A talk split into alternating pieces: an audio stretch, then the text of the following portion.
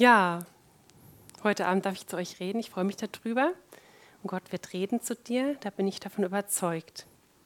Zu Jesu Zeiten, vielleicht wissen das viele von euch, wurde ja Gott angebetet im Tempel. Also in Jerusalem gab es einen Tempel, der war aus Stein gebaut. Und in der Bibel steht, dass der Tempel auch, da musste nach ganz strengen Anweisungen gebaut werden, wie Gott es vorgesehen hat. Das ist ein Abbild von dem, was Gott gesagt hat. Und in diesem Tempel wurde zu Jesu Zeiten noch der lebendige Gott angebetet, der Gott Israels. Und ähm, das war so, dass einmal im Jahr musste am Versöhnungstag der hohe Priester ähm, Tiere opfern und das Blut von diesen Tieren, das musste in das Allerheiligste gebracht werden. Das ist praktisch das Zentrum des Tempels. Dort war die Bundeslade mal früher gewesen und ähm, dort hat Gott gewohnt. Und ähm, das war auch so, dass ähm, der hohe Priester sogar mit an Beinen so ein Seil hatte, dass wenn er da sterben sollte aus irgendeinem Grund, da konnte er niemand anders reingehen als der hohe Priester mit Blut dass wenn er da drin sterben sollte, und man konnte den ja nicht rausholen, dann wurde dann der so rausgezogen, falls das mal passieren sollte, weil es so ein heiliger Ort war. Und einmal im Jahr ist er da reingegangen, hat das Blut dargebracht. Am, das, äh, am Versöhnungstag, das Versöhnungsopfer, oder sagt, man sagt auch das Sühneopfer. Und heute soll es nur um dieses Opfer gehen. Es gab auch in der Bibel andere Opfer, heute geht es nur um das Sühneopfer. Und Genau, das wurde da dargebracht und das, er musste dieses Blut bringen für seine eigenen Sünden und für die Sünden des Volkes, weil der hohe Priester war ja praktisch auch so ein Vermittler zwischen Gott und den Menschen. Also er musste das darbringen für sich selbst, weil er unvollkommen war, für seine Sünden und für die Sünden des Volkes. Er hat dann die Bundeslade besprengt mit dem Blut und ähm, so bewirkte er praktisch die Bedeckung der Sünden. Damals wurden die Sünden noch nicht vergeben, das werden wir gleich äh, sehen, sondern die wurden bedeckt mit diesem Blut. Und dieses Allerheiligste, das war wirklich so was Heiliges. Das war ganz krass. Also man konnte da wirklich als normalsterblicher Mensch nicht reingehen. Und ähm, als Jesus gestorben ist, weiß jemand, was da passiert ist? Ja. Der Vorhang ist zerrissen. Genau, der ist, der ist zerrissen. Wir lesen jetzt mal diese, diese, ähm, diese Stelle in Matthäus 27. Matthäus 27, Vers 45 bis 51. Aber von der sechsten Stunde an kam eine Finsternis über das ganze Land bis zur neunten Stunde. Um die neunte Stunde aber schrie Jesus mit lauter Stimme auf und sagte, ich weiß nicht, ob ich das richtig ausspreche, ich versuche es ja mal, Eli, Eli, lema sabachthani. Und das heißt, mein Gott, mein Gott, warum hast du mich verlassen? Das war der Moment, als der Vater, die ganze Sünde der Welt lag auf Jesus, jede Krankheit, jedes Verbrechen, alles lag auf ihm. Er hat wirklich für alles, der, der war so hässlich und er war so beladen mit, er wurde für uns zur Sünde, sagt die, sagt die Bibel, da musste Gott sich abwenden. Gott hat ihn nicht mehr an, ertragen und hat, da war Jesus, der noch nie getrennt war von Gott, er war getrennt von Gott. Jetzt, warum hast du mich verlassen? Ganz schön krass, ne? Und dann sagten, aber als aber einige von den Umstehenden es hörten, sagten sie, der ruft den Elia, weil er Eli gerufen hat. Und sogleich lief einer von ihnen und nahm einen Schwamm, füllte ihn mit Essig und steckte ihn auf ein Rohr und gab ihm zu trinken. Die übrigen aber sagten, Halt, lasst uns sehen, ob Elia kommt, ihn zu retten. Jesus aber schrie wieder mit lauter Stimme und gab den Geist auf. Das war der Moment, als er gestorben ist. Jesus ist da gestorben. Und jetzt kommt der Vers 51. Und siehe, der Vorhang des Tempels zerriss in zwei Stücke von oben bis unten. Also von oben bis unten. Das ist etwas von oben, von Gott ausgeht nach unten. Und die Erde erbebte und die Felsen zerrissen. Das war ganz krass. Das war ein kosmisches Ereignis. Da hat alles gebebt. Das war so eine Kraft, die da am Werk war, als Jesus gestorben war, dass dieser dieser, der, dieser Vorhang zerrissen ist und das war total, das war etwas Unerhörtes. Überlegt euch mal, dieses, dieses Allerheiligste, wo Gott gewohnt hat, wo keiner reingehen konnte, außer mit Blut und wenn du bestimmt warst für Gott, von Gott das zu tun, ähm, das ist einfach zerrissen. Ja, krass. Ja, und jetzt? War das vorher alles beliebig oder wie? Das ist total heftig. Das ist also damals passiert. Und der hohe Priester, haben wir ja schon gesagt, der ist ja da reingegangen, um ähm, das Blut darzubringen und der musste das jedes Jahr wiederholen. Einmal im Jahr musste das passieren. Einmal im Jahr. Ja, warum eigentlich? Warum musste das immer wiederholt werden? Und das lesen wir in Hebräer 10, Vers 3 bis 4. Hebräer 10, 3 bis 4, da steht, doch in jenen Opfern, in, in Klammern, in jenen Opfern ist alljährlich ein Erinnern an die Sünden. Also der hohe Priester hat praktisch jedes Jahr, da wurde ein Erinnern an die Sünden. Jedes Jahr musste das wiederholt werden. Denn unmöglich kann Blut von Stieren und Böcken Sünden wegnehmen. Also dieses Blut, was dargebracht wurde, was ja Gott auch angeordnet hat, dass es passiert, konnte die Sünde nur bedecken. Konnte es nicht wegnehmen, konnte sie nicht entfernen. Jetzt lesen wir mal, deswegen musste das immer wieder passieren, immer wieder musste es wiederholt werden. Das, äh, das ist also praktisch so in, in diesem einjährlichen Abstand. Wir lesen jetzt mal in Hebräer 9, Vers 11 bis 12. Da habe ich mal aus der neuen evangelistischen Übersetzung was genommen. Da steht, aber jetzt ist Christus als hoher Priester der wirklichen Heilsgüter gekommen.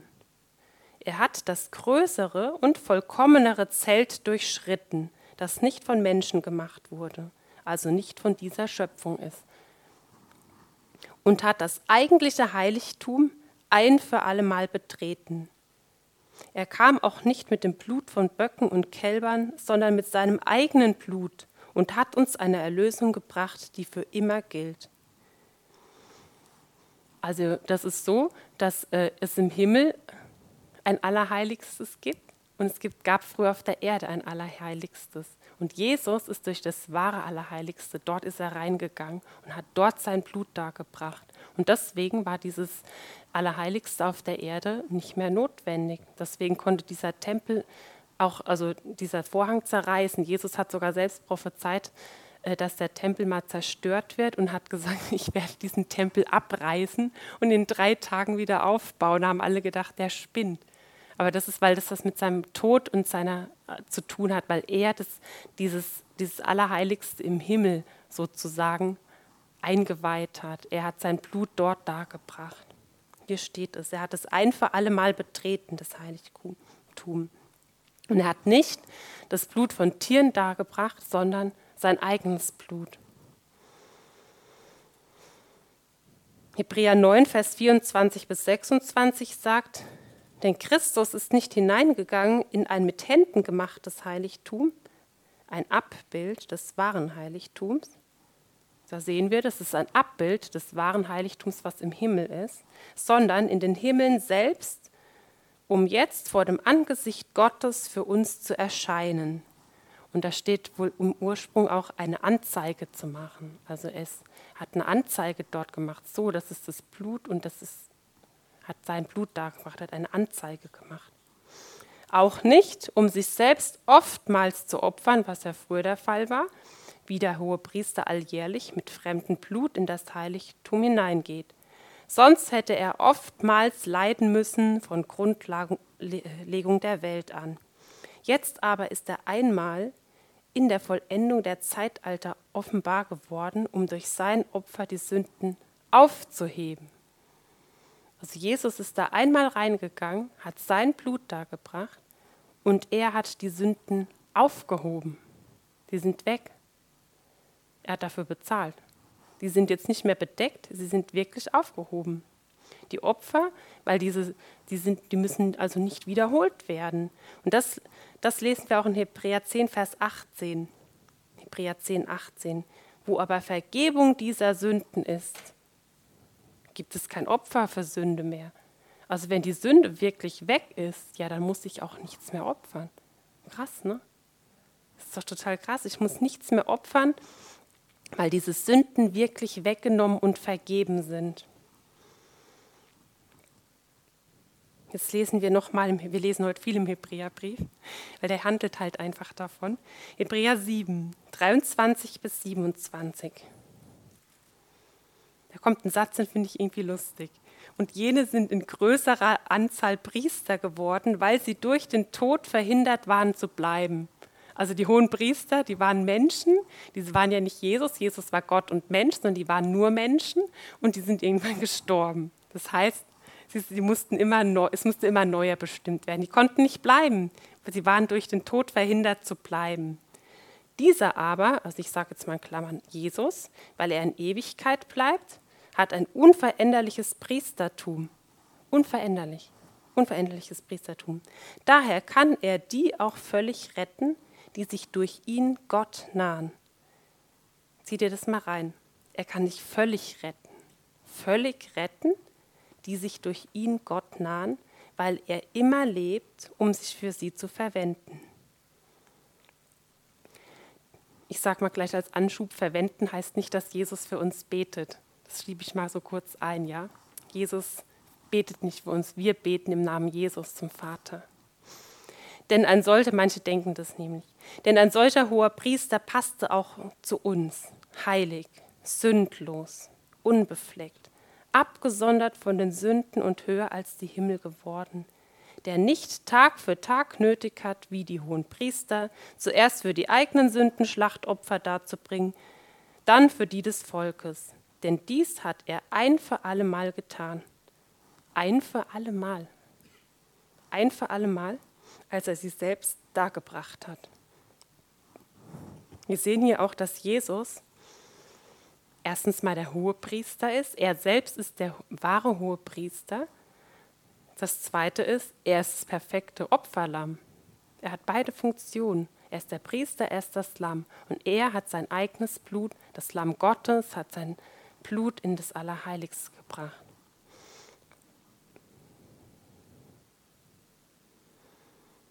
Warum erzähle ich das so ausführlich? Durch Jesus haben wir Zutritt zum Allerheiligsten. Wir können wirklich in diesen Ort eintreten, wo die Gegenwart Gottes ist.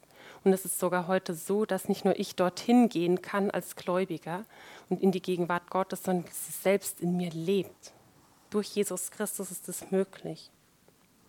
Ich habe Zutritt zum Allerheiligsten, ich kann Gott selbst begegnen. Ich brauche keinen menschlichen Priester mehr dafür. Jesus war zwar Mensch, aber er war auch Gott. Aber ich brauche nicht mehr einen anderen Menschen außer den Menschen Jesus und das, das Lamm Gottes. Ich brauche keinen. Jesus reicht. Dieser hohe Priester reicht. Ich brauche keinen anderen Menschen mehr, um Gott zu begegnen. Das ist nicht mehr nötig. Es gibt nur einen Mittler und das ist Jesus Christus.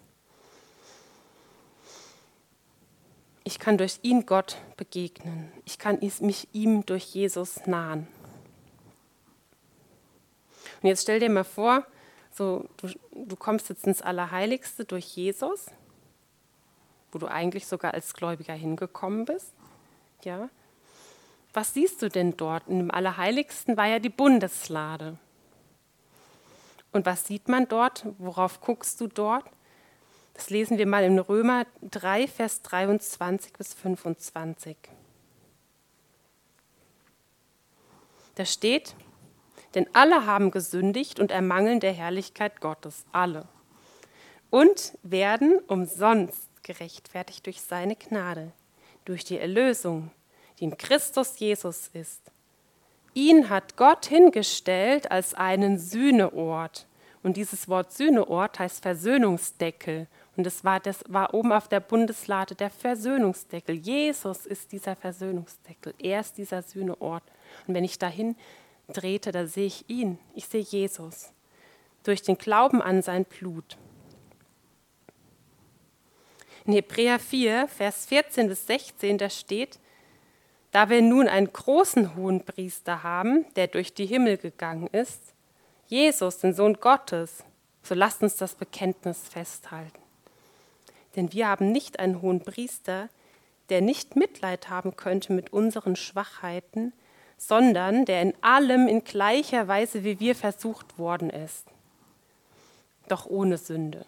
Ich habe schon gesagt, der, der, Herr Jesus ist wirklich kompetent, ein richtiger hoher Priester zu sein, weil er kennt alles, was du erlebt hast. Es ist ihm nichts unbekannt. Er ist also nicht so distanziert.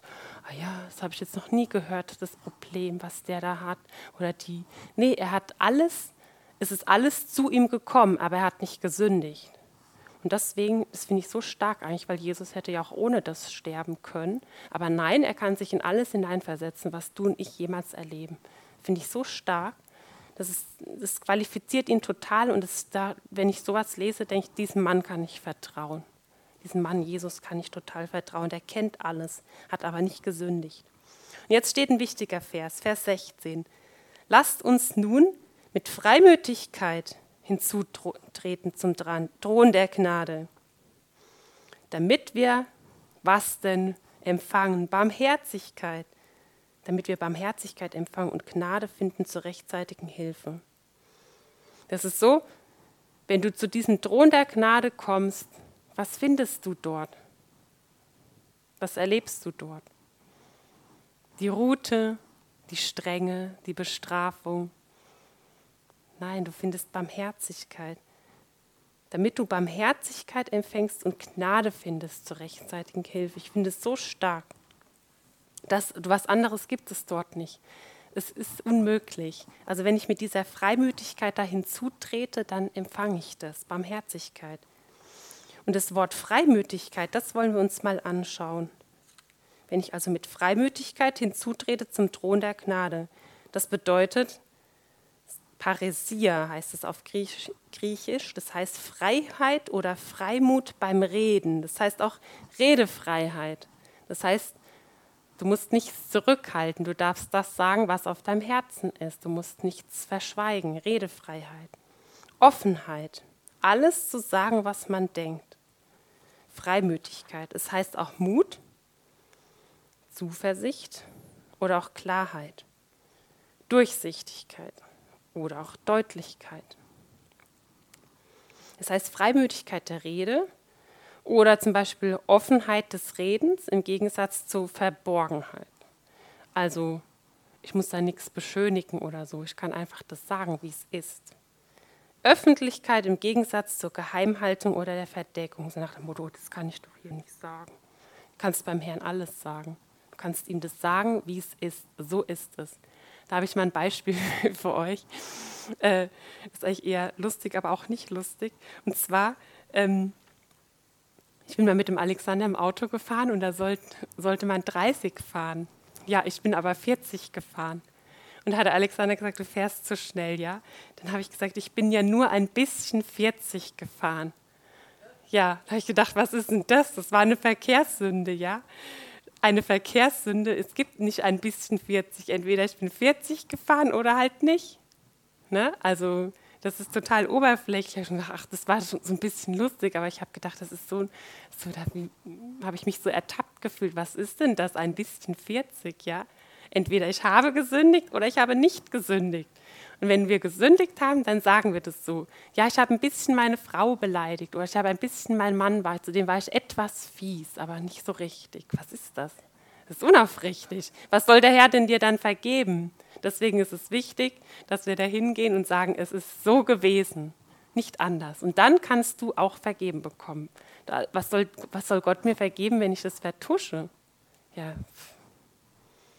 Stell dir vor, ich bin zu Antonella fies ja, ich bin fies oder ich habe ihr gegenüber gesündigt. Ja, ich habe es nicht so gemeint, aber ich habe es so gemeint. Wenn ich es so gemeint habe, dann muss ich es so zugeben und dann kann es auch vergeben werden. Und so kommen wir auch mit Mut in die Freiheit des Redens. Stell dir vor, du hast irgendein gravierendes Problem. Dann geh zu Gott mit diesem Mut, hier bin ich. Ich kann vor dich kommen ohne Scham. Ja, ich schäme mich vielleicht, aber Herr, ich komme so ist es, ich brauche deine Hilfe. Und wenn du mit Freimütigkeit kommst und Ehrlichkeit auch her, hier bin ich, so sieht es bei mir aus, dann wird er dir Barmherzigkeit geben zur rechtzeitigen Hilfe. Er wird dir helfen. Das finde ich so toll.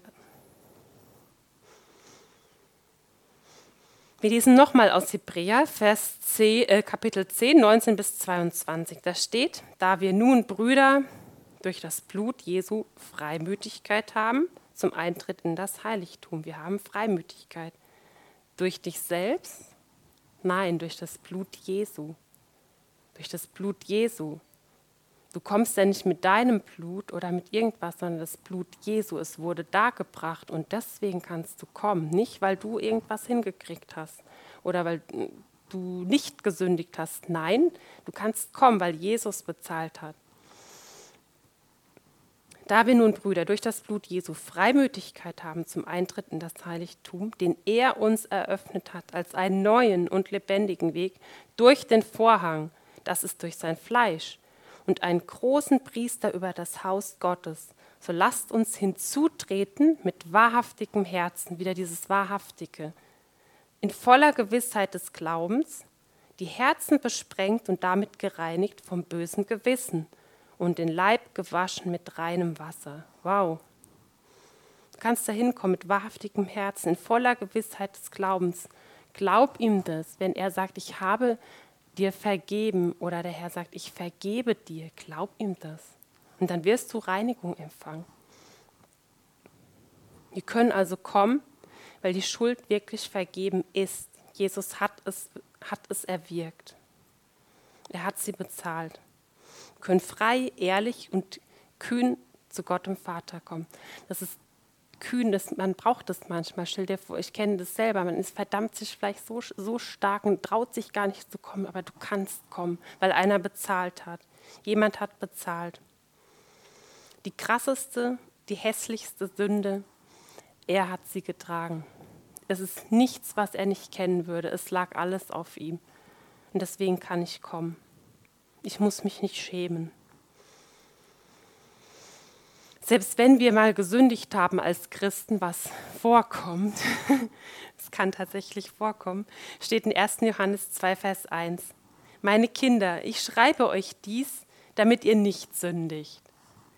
Und wenn jemand sündigt, also gesetzten Fall, das kommt vor und es kommt vor, wir haben einen Beistand bei dem Vater, Jesus Christus, den Gerechten. Das ist der Beistand zum Vater Jesus Christus. Durch ihn kannst du kommen. Selbst wenn das passiert ist, dann kannst du sagen, Herr, es tut mir so von Herzen leid. Das habe ich nicht hingekriegt. Ich habe gesündigt. Würdest du mir bitte vergeben? Er wird dir vergeben. Er wird dir immer vergeben. In 1. Johannes 4, Vers 15 bis 19, da steht, Wer bekennt, dass Jesus der Sohn Gottes ist, in dem bleibt Gott und er in Gott. Und wir haben erkannt und geglaubt die Liebe, die Gott zu uns hat.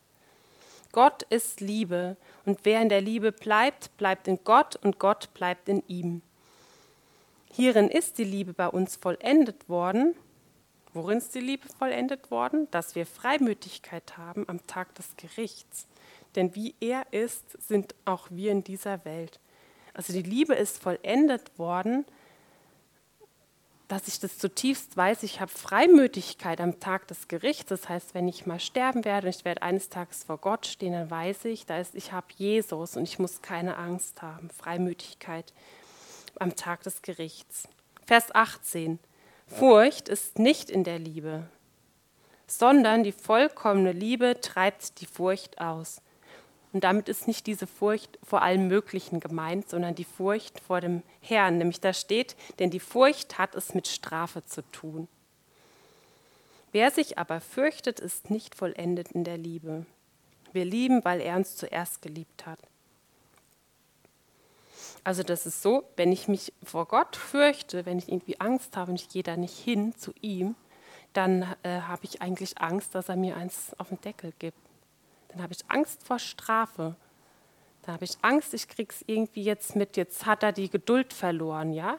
Und äh, das ist aber nicht so. Gott hat es, hat es nie verloren. Das ist, dass wenn ich Angst habe, dann, dann zeigt vor Gott habe, dann zeigt mir das, dass ich nicht vollendet bin in der Liebe. Das ist auch nicht so was im Zeigefinger, du bist noch nicht vollendet in der Liebe, sondern es soll uns einfach, sondern, oder so Verdammnis, sondern das soll uns einfach nur das zeigen, Moment mal, in dieser Sache, da bin ich nicht vollendet in der Liebe. Was, was soll das, sollte das tun? Ich muss unbedingt mit Freimütigkeit zu ihm kommen und ihm sagen, ich gebe es zu, Herr, ich habe total Angst, ich kenne dich nicht in dieser Sache. Würdest du mir bitte helfen? Würdest du mir bitte begegnen? Und der Herr wird es machen. Der wird mich dann verändern. Das ist so der macht das wirklich. ich habe mal äh, das schon mal erzählt. Das hat jetzt nicht direkt was mit Strafe zu tun, aber so ein bisschen mit so war ich so im Zweifel, ob Gott wirklich gut ist. Jemand hat mal durch ein prophetisches Wort mir gesagt, der Herr wird, gibt dir ein Geschenk. Ähm, in einem bestimmten Bereich meines Lebens möchte Gott dich neu beschenken. Also habe ich im Geist ein Geschenk bekommen. Und was macht man denn mit Geschenken? Geschenke sind eingepackt. Was macht man mit Geschenken? Man packt sie aus, ja. Man muss Geschenke aufpacken. Und da wisst ich, verrate euch jetzt nicht, wie lange ich gebraucht habe, das Geschenk aufzupacken. Wisst ihr warum? Ich hatte Angst, was da drin ist. Ich hatte Angst, er könnte mir vielleicht was Schlechtes geben, was ich nicht will oder was nicht gut ist. Ertappt. Ertappt. Ich glaube, jeder von euch kennt auch solche Sachen, dass ich Angst habe, da hinzukommen, weil ich nicht so. Aber gerade erst recht müssen wir kommen, erst recht dahin gehen. Herr, hier bin ich, hilf mir. Und da brauchen wir auch den Heiligen Geist. Das können wir ja nicht von uns aus. Der Heilige Geist, Heiliger Geist, bitte hilf mir, dass ich mich sogar manchmal aushalte vor Gott, dass ich das aushalte, was er in mir tun will, dass ich das, ja, diese Liebe sogar aushalte. Herr, du hast mich, ja, ich kann es gar nicht so beschreiben, wie ich das meine, so, dass wir zu ihm kommen und uns vor ihm aushalten, dass er uns begegnen kann. Was immer das ist, vielleicht sind es auch manchmal Schmerzen oder Trauer. Das ist nicht so äh, einfach manchmal so. Das tun auch manchmal Sachen äh, weh in uns. Die Frage ist, fürchtest du dich davor, Gott entgegenzutreten? Schämst du dich vielleicht? Oder willst du vielleicht was vertuschen? Vielleicht ist es auch manchmal so, oh, wenn ich dir wirklich begegne, vielleicht verändert sich dann mein Leben. Möchte ich das? Man kann auch sagen, nö, ich will alles so, so behalten, wie es ist, ja. Okay, Herr, bis hierhin und nicht weiter.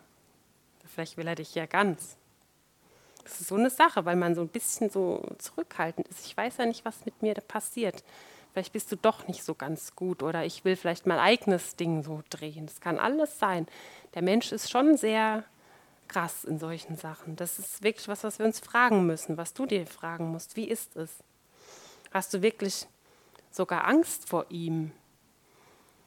Ich ähm, habe mal eine Geschichte gelesen von einer Frau, die kam ähm, aus Indonesien und die haben solchen Geistern gedient. Also der Geist, den sie dienen musste, war der Sangmuang-Geist. Dem musste sie immer Opfer darbringen, immer wieder musste der irgendwelche Opfer kriegen, damit er ja nicht böse ist, damit nichts Schlimmes über sie hereinbricht.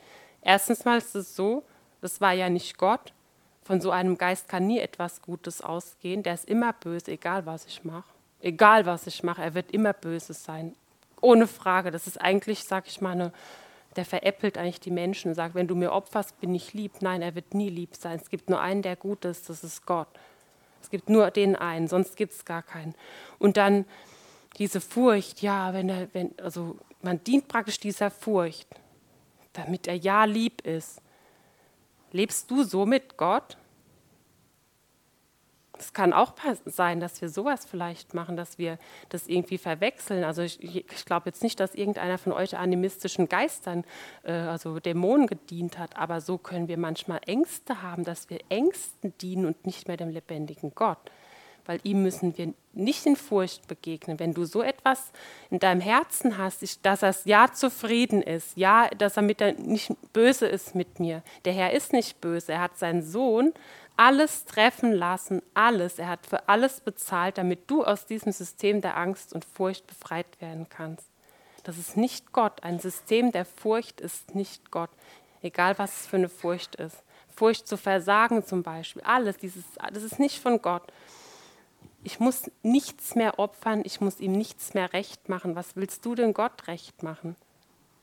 Das ist eigentlich unsinnig. Ich kann ihn zurücklieben und ihn ehren, aber ich kann ihm nichts mehr recht machen. Er hat es selbst gemacht. Jesus hat es selbst getan. Und wir müssen nicht mehr dieser, dieser irgendeiner Furcht äh, dienen. Und das ist so die Frage, wie ist es bei dir und bei mir? Wie ist es bei dir und bei mir? Ich denke, dass wir einfach jetzt gleich nochmal zusammen beten. Ähm, dass du das so festmachst, dass du auch in Kühnheit zu Gott kommst, Herr, hier bin ich. Hier bin ich, so wie ich bin. Ich muss nichts beschönigen. Du hast für alles bezahlt. Ich will dir ganz neu begegnen. Ich will dir begegnen. Du hast für alles bezahlt. Ich muss nichts mehr bezahlen. Und ich glaube dir das auch. Du musst anfangen, das zu glauben, damit du auch das empfangen kannst. Wenn wir das nicht anfangen zu glauben, können wir es nicht empfangen. Also wenn ich äh, zum Beispiel einen Konflikt hätte mit der Antonella, ich nehme dich wieder als Beispiel heute, ja, und äh, sie sagt mir, ich vergebe dir. Und dann komme ich immer wieder, hast du mir wirklich vergeben? Und immer wieder, immer wieder, irgendwann muss ich das anfangen zu glauben, sie hat mir vergeben. Und bei Gott auch, ich muss das anfangen zu glauben, du hast mir wirklich vergeben. Sonst wisst ihr, das ist diese, diese Kühnheit und auch dieses Vertrauen, jawohl Herr, du hast vergeben, ich muss nichts mehr dazu tun. Du hast mich wirklich gereinigt. Und dann bin ich, dann erlebe ich das auch. Wenn ich das anfange zu glauben, dann erlebt, erlebt man das wirklich. Früher habe ich mich auch immer äh, ganz stark verdammt. Das, das war sehr schwierig, das anzunehmen, dass der Herr mir wirklich vergeben hat. Ich habe es angefangen, ihm zu glauben und diese Sachen, die mich gequält haben, wo ich gedacht habe, das kann der mir vielleicht gar nicht vergeben, vielleicht kann ich es auch nicht mehr vergessen, die sind heute, die berühren mich wirklich nullstens mehr. Das ist so, wie wenn das mit meinem Leben nichts mehr zu tun hat. Hat es auch nicht. Es hat nichts mehr mit mir zu tun, weil er es wirklich vergeben hat. Er hat mich gereinigt vom bösen Gewissen. Und das, das darfst du auch erleben. Das ist für uns so vorgesehen, dass wir das erleben. Amen.